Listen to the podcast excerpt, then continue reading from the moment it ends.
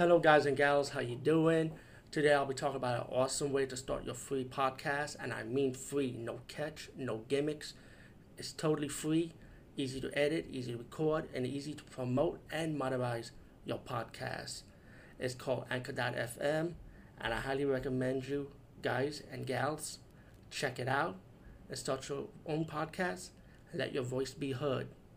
And also, don't forget to listen to Wild Dog Podcasts and tell them that I sent you and that you hear it from me. So you get more people to join Anchor.fm. You will not be disappointed because they will also put your podcast in other platforms and then make it very, very much easier for you. Have a great day, everybody.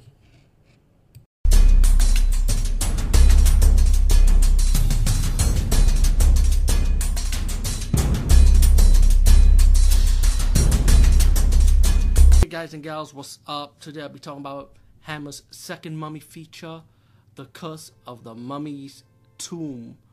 And this movie was kind of different than the last one.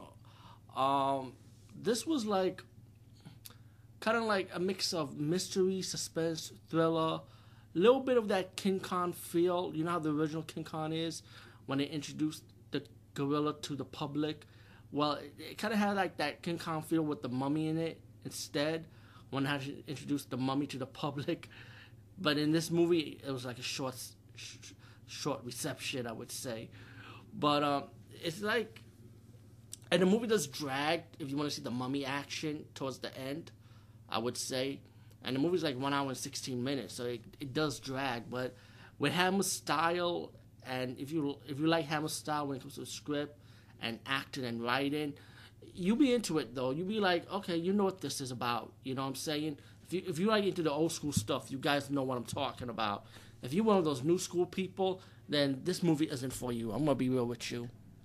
You know? But the movie have, like, these archaeologists. You have, like, a mix of a love affair. You know? Like, with this guy trying to mess with this guy's woman. You know? It's a lot of stuff going on, man. But this woman, right? It has the beginning about this woman's dad got murdered by these bandits.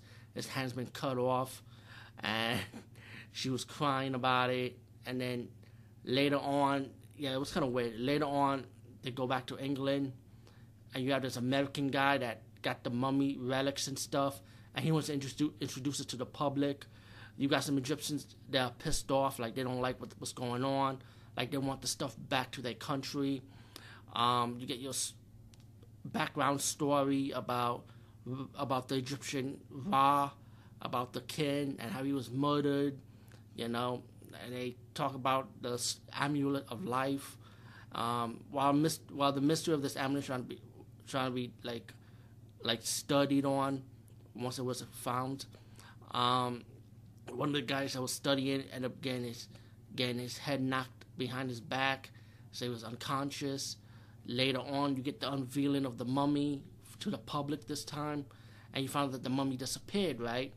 And this is when the movie starts progressing towards about the third act of the movie, the ending act of the movie. The mummy will go out killing people, and then there's like a mystery behind it. So it's like, I don't want to spoil the ending for you because there's like a big twist mystery with it. But I thought The Curse of the Mummy's Tomb was pretty good for what it is. I kind of like the first movie of the Hammer version much more than this one, but this one is more of the mystery, suspense, thriller aspects of it. You know, I say The Curse of the Mummy Tomb. I say check it out.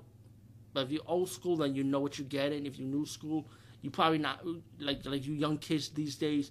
You want everything so fast paced. So I don't think you kids really into this. You know, that's just my opinion. You know. How I get the feedback from different people. But I could be wrong. Maybe the younger generation might like this, you know? Who knows? Anyway, peace, guys, and see you later.